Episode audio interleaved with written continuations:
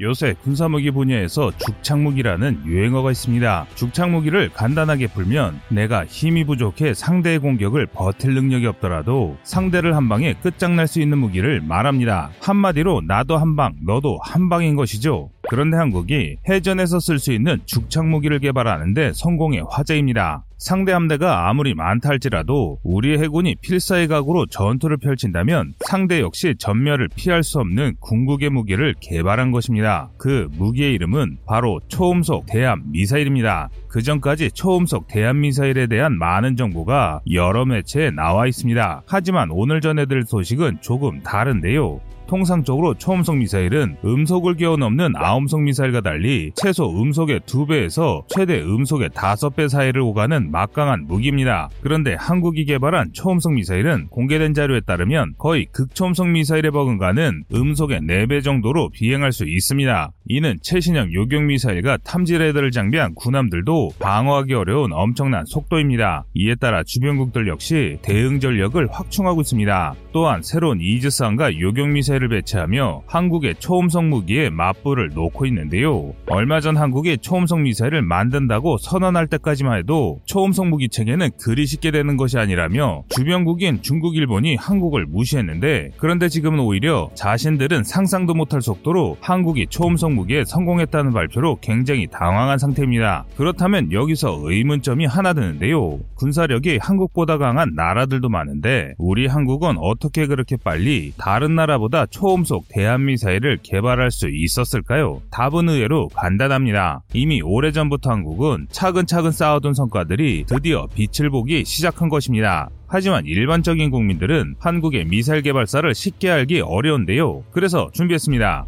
오늘은 일반인들은 알 수 없는 우리 대한민국 초음속 미사일의 숨겨진 비화에 대해 알아보겠습니다.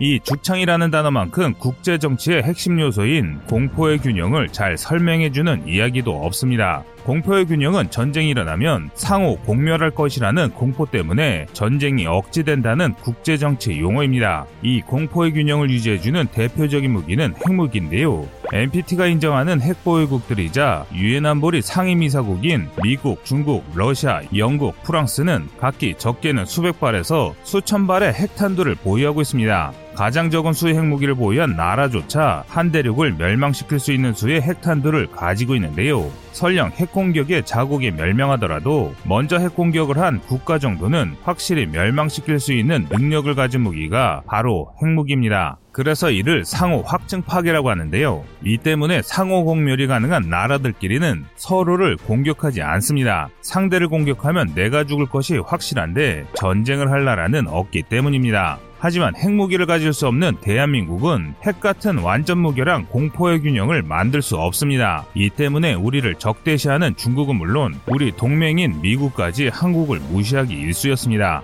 핵 한두 방이면 사라질 나라니 아무리 육군이 강력하고 포가 많아봐야 자신들보다 한 수 아래라 본 것입니다. 이를 증명하는 이야기가 하나 있는데요.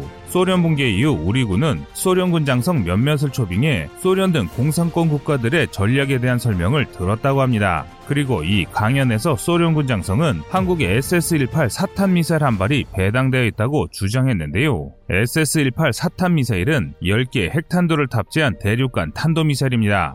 그러니까 사탄 미사일의 탄두가 분리되기 전까지 사탄 미사일을 잡을 능력도 분리된 탄두를 요격할 능력도 없는 한국은 그저 미사일 한 방짜리 국가라는 말입니다. 이 말 뜻은 과거 한국의 자주국방력이 얼마나 부족했는지를 잘 알려주는 사례인데요. 그래서 우리 군 당국은 이런 문제를 해결하기 위해 핵보유 국가의 전력 격차를 줄이기 위한 강력한 독침 무기들을 개발하기 시작했습니다. 그 대표 주자가 바로 현무 미사일을 중심으로 한 미사일 전력입니다. 그래서 대한민국은 오래전부터 미사일 사거리 지침이 폐기되기 바쁘게 새로운 미사일을 개발해 발표했는데요. 이뿐만 아니라 한미 원자력 협정이 사라진 날을 대비해 미사일 전력을 더욱 육성하고 있습니다. 더 정밀하고 무거운 탄두를 실을 수 있는 고성능 미사일을 개발하는데 국가 생존에 사활을 걸었다는 것이죠. 하지만 아무리 노력해도 격차가 잘 메워지지 않는 분야가 있었습니다. 바로 바다에서 사용하는 대한 미사일입니다.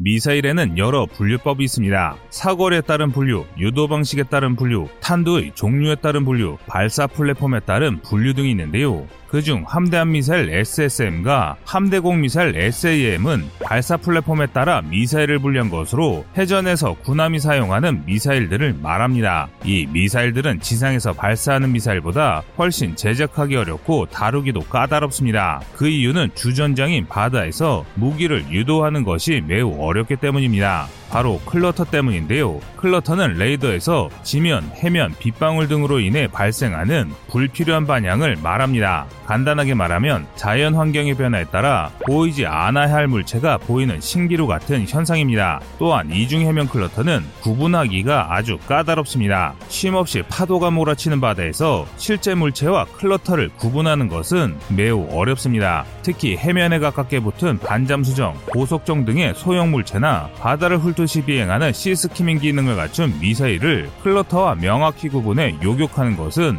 굉장히 어려운 일입니다. 반대의 경우도 마찬가지입니다. 발사 후 상승하던 미사일의 고도를 억지로 낮춰 파도치는 해면을 낮게 비행하는 시 스키밍을 구현하는 것은 매우 높은 기술력을 요구합니다. 그래서 이런 함정용 미사일을 만들 수 있는 나라들은 극히 소수의 군사 강국들 뿐이었습니다. 자체적으로 핵무기를 개발하고 운영할 수 있는 상위미사 5개국이나 일본 그리고 러시아로부터 도움을 받은 인도 정도가 거의 전부라고 해도 과언이 아닙니다. 그런데 한국이 이런 세계 열강 구도에 구멍을 뚫었습니다. 바로 한국형 대한미사일 개발에 성공한 것입니다. 한국은 상당히 이전부터 함대한 미사일 개발에 많은 노력을 기울였습니다. 1970년대 북한 해군에 대응하고자 액조세 하품 미사일을 도입해 대한 미사일의 유용성을 깨닫고 1981년 해룡 단거리 함대한 미사일을 개발했습니다. 참수리 고속정에서도 발사할 수 있는 소형 미사일로 개발됐는데요. 그러나 해무가 끼면 유도가 어렵기에 제대로 쓸 수 없었습니다. 결국 시제품만 만들고 개발을 포기해야 했는데요.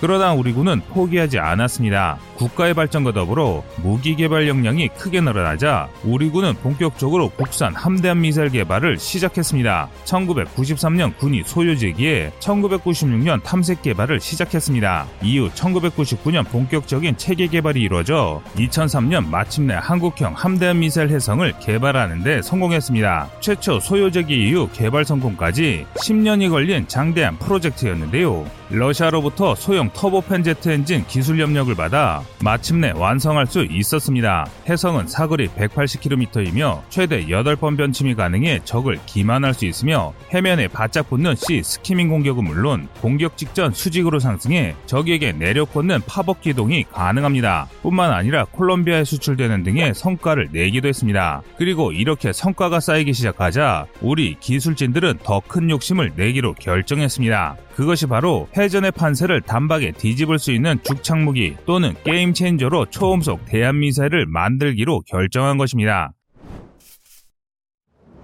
지난 9월 15일 우리 군은 SLBM 보유를 선언한과 동시에 여러 독침 무기의 개발 성공 소식을 전했습니다. 그중 하나가 바로 초음속 대한미사일이었는데요. 사실 이번에 공개된 초음속 대한미사일의 정확한 스펙은 아직 공개되지 않았습니다. 그러나 공개된 영상을 통해 형상과 크기를 유추하는 것은 얼마든지 가능합니다. 예를 들어 초음속 미사일이 관통한 표적의 크기나 표적을 세워둔 바지성 컨테이너의 크기를 알아본다면 미사일의 길이와 폭을 유추하는 것은 그리 어렵지 않습니다. 또 공개된 형상을 통해 확인할 수 있는 형상과 유사한 무기를 찾아보면 성능 역시 대략적이나마 확인할 수 있는데요. 이를 통해 분석해 초음속 대함미사일의 성능을 분석하면 다음과 같은 결론을 내릴 수 있습니다. 전장 6m, 직경 533mm 정도이며 무게는 1.5톤으로 예상됩니다. 이는 인도군이 사용하는 브라모스 M 초음속 미사일과 유사한 스펙인데요. 브라모스 M은 러시아의 야혼트 초음속 대함 미사일을 라이선스 생산한 인도의 브라모스 미사일을 소형화한 인도군의 주력 미사일입니다.